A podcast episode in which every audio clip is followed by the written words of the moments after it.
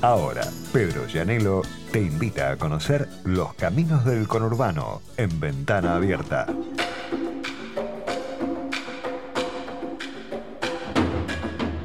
Pedro querido, ¿cómo te va? ¿Todo bien? Bien, bien. Feliz cumpleaños. Bueno, muchas gracias. Cambiamos la columna de los lunes para que me pudiera saludar. Ah, ¿era por eso? No, no, Ah. fue de casualidad, fue de casualidad. Bueno, va, el- va el feliz cumpleaños, espera.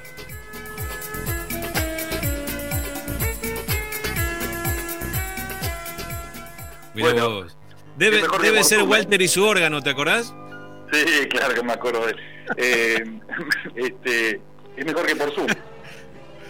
Sí, sí, sí, sí. Totalmente. Bueno, eh, que sea con felicidad, mi querido. No diga los años, por favor, ¿eh? ¿No? Bueno, está bien. Si na- No, no, como quiera, qué sé yo, no sé. Así nadie se siente comprometido. Apenas apenas unos 25 hoy. ¿25 años? No, no, 38. 38. Mirá que me lo creía, ¿eh? Sos un tipo No, joven, no. viejo. No, no, no, no. 38, pero bien, bien. Tranquilo, bien llevado. Bueno, sí, claro que sí, Bueno. más vale. Sí, Eh, sí. Se ve que se ve que son los aires del conurbano que te mantienen así tan joven. Sí, me, viene- me mantiene, y la pandemia me mantiene renovado. Bueno, mi Bueno, querido. Te cuento un ¿A dónde vamos hoy? ¿Dónde viajamos? Mira, el panorama es, eh, habíamos hablado en esta columna de, de que mayo era un día, un mes importante, sobre todo los primeros los primeros días porque vencía la, la famosa TISH, que para el conurbano es muy conocida, que es la tasa de inspección por seguro e higiene que pagan industrias, pymes, eh, y, y eso va de acuerdo a la facturación que tuvieron, entonces, y es bimestral. Y eso estaba realmente en picada, por eso hoy estás viendo que prácticamente todos los en todos los distritos del conurbano están eh, terminando los permisos de reapertura de casi todas las industrias, de casi todos los rubros, por supuesto.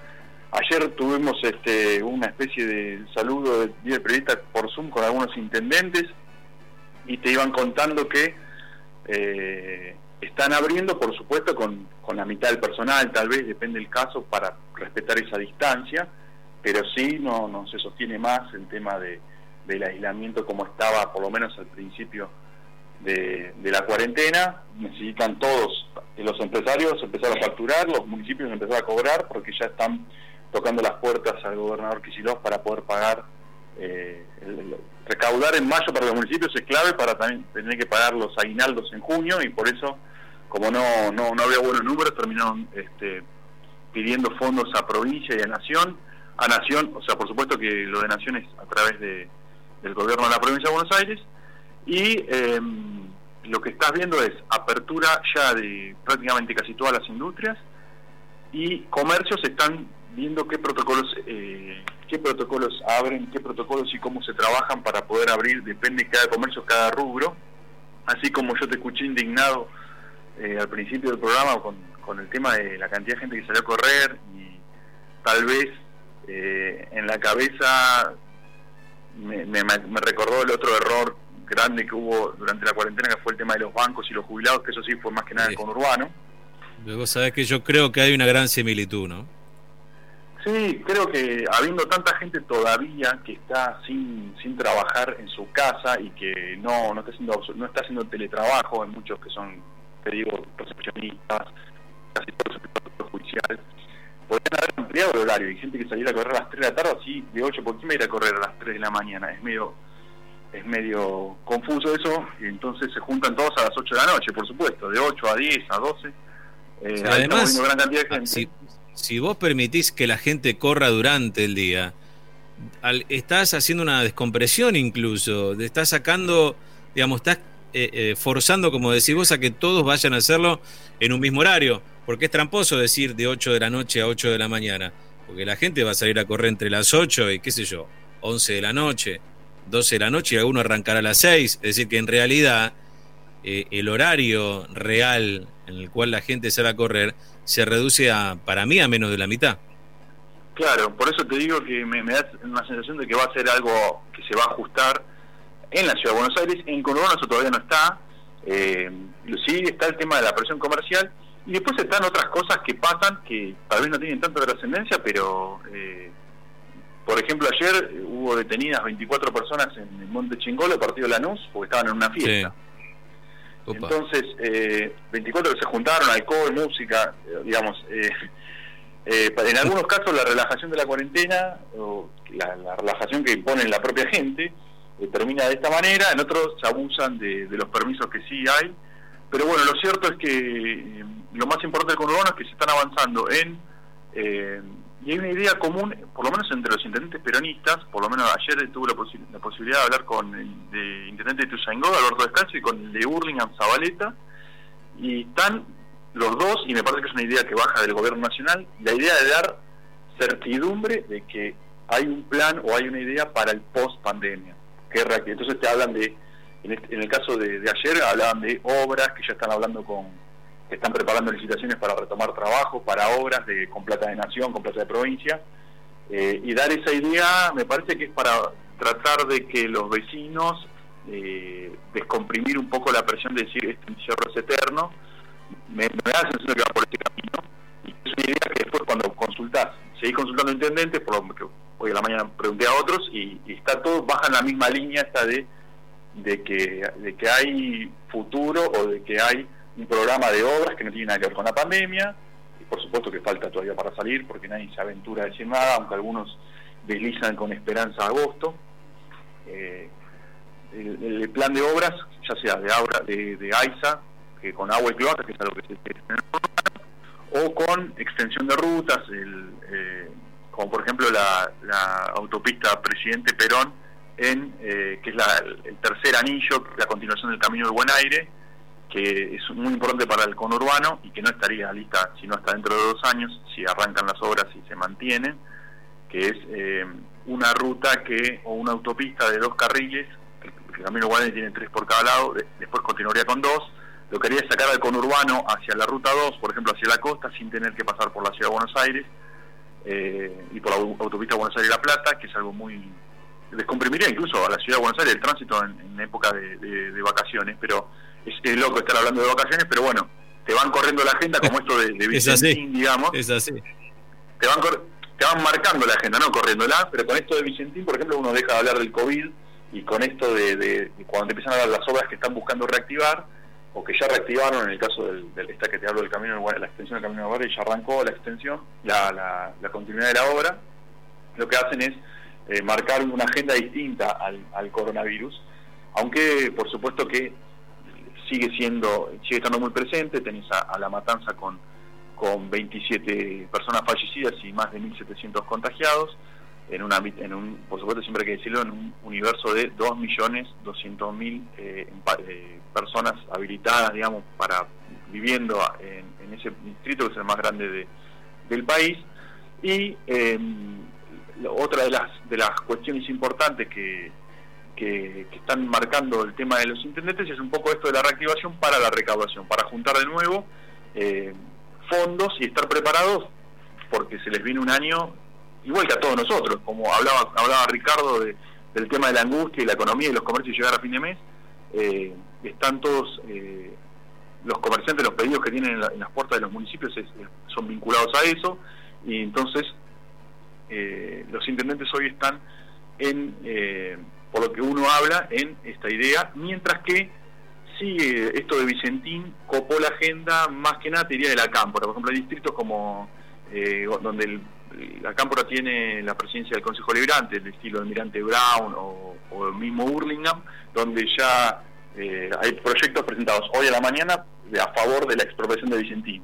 Eso también va, va sumando una agenda política que no tiene nada que ver con el COVID.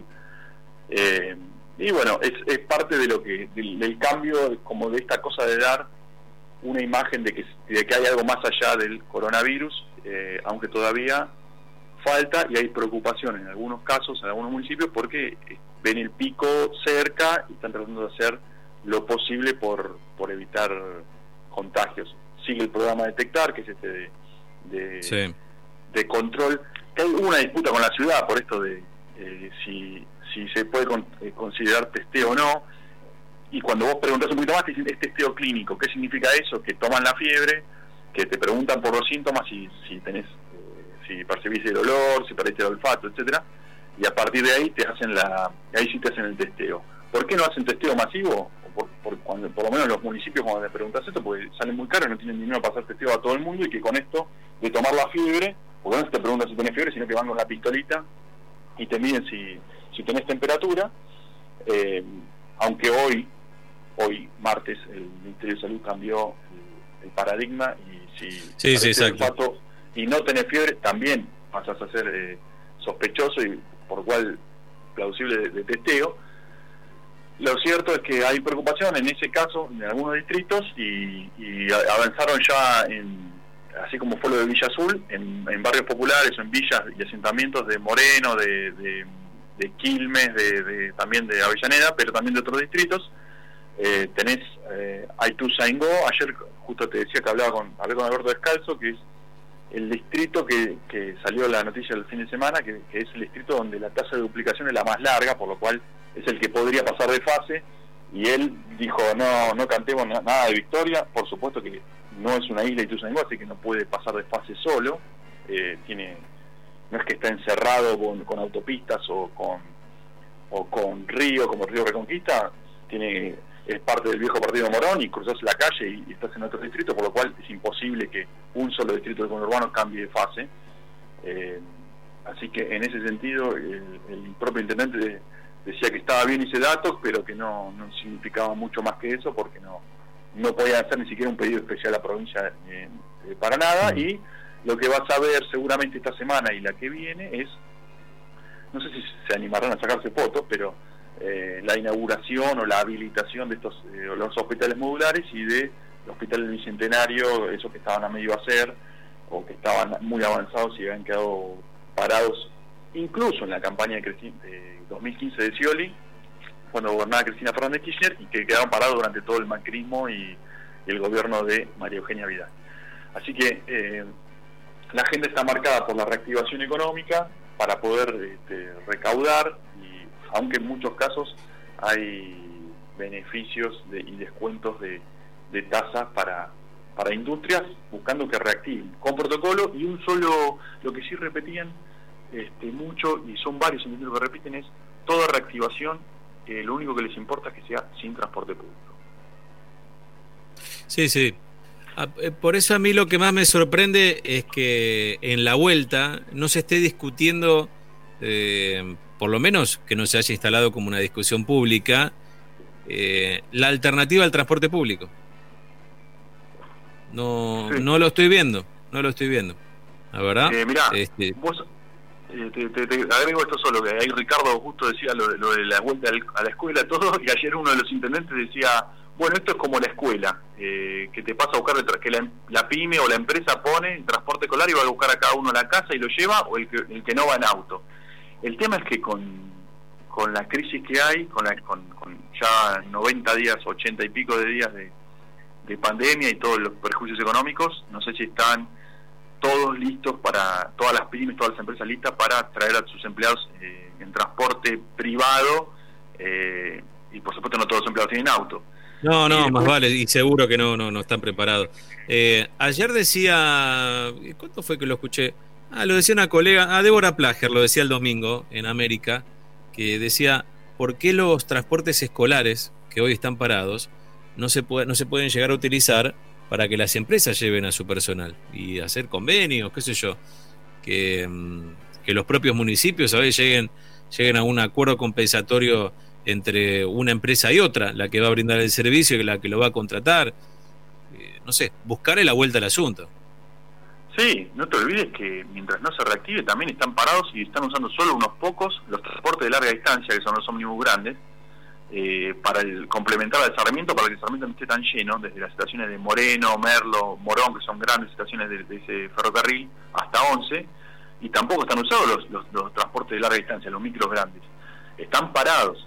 Eh, creo que en algún momento van a tener que pensar en una solución de, ese estilo, o mismo como decías vos, que lo de Débora, del transporte de escolar. Eh, me parece que mínimo hasta que reactiven. Siempre son muy protocolos, todos tienen que firmar declaraciones juradas de que se hacen cargo si pasa algo, adelante de los municipios. Eh, digo, de los, por los contagios, ¿no? Por, por, me refiero a si vos no cumpliste y tienen que desinfectar todos después a nivel, hablé con, eh, con Débora Giorgi, que es, ¿te acuerdas? La ex ministra de, sí, claro. Producción. Es, sigue desde la época de Magario, es secretaria de Producción en La Matanza, y sigue ahora con, con cambió el intendente Fernando Espinosa y ella sigue en el cargo, y me decía que, eh, por supuesto, los, protocolos a nivel industria los pone Nación. Los bajan de Nación a provincia y de provincia a los municipios, pero son siempre los mismos. A nivel comercio es donde el comerciante, por eso las cámaras comerciales de, los distintos centros del conurbano, Loma de Zamora, San Justo, San Miguel, que es muy grande, Morón, presentan a los municipios distintos protocolos por rubro. No sé, una mercería presenta tal y así. Pero a nivel industria se bajan desde Nación. Por eso vas a escuchar que algún intendente se queja de que provincia tarda, porque es todo bastante burocrático. Los municipios lo suben a, provincia, provincia a nación, nación baja a provincia, después se autoriza y después viene la autorización eh, de, los municipios. Están tratando de agilizar eso. Hubo, ya lo contamos acá, hubo marchas en algún, en algún distrito y en otros lo que hubo fue una vista gorda donde con la persiana baja, eh, rubros que no estaban habilitados de comercio, los, viste atender. Eh, bueno, Pedro. Es, un panorama complicado, pero como siempre. Con, bastante reactivación. Sí, eso es lo bueno, eso es lo bueno, que se vaya reactivando punto por punto, distrito por distrito y, y, por supuesto, ¿no? Eh, esto mucho más allá del conurbano, eh, los distritos de, la provincia que están fuera del área metropolitana, bueno, eh, ya, ya están metiendo la cabeza un poquito en un futuro un poquito más concreto y de ellos también tenemos que ir aprendiendo, porque a nosotros en algún momento nos va a tocar. Sí, pues estar atento y sobre todo más allá de salir a correr, esto que vimos hoy, siempre cuidarnos entre nosotros, cada uno, tratar, si cada uno cuida lo, el lavado de manos y lo del barbijo. Exacto, sí, sí. Este, es, la solución por ahora. Estaremos por la senda correcta. Pedro querido, termina lindo, pasá lindo tu cumple, no lo termines ahora porque estamos en el mediodía, te falta la mitad. falta la mitad, ahí este, vamos. Eso, ahí está, así que disfruta la otra mitad. Bueno, muchas gracias. Un gran abrazo, Pedro. Muchas felicidades de nuevo.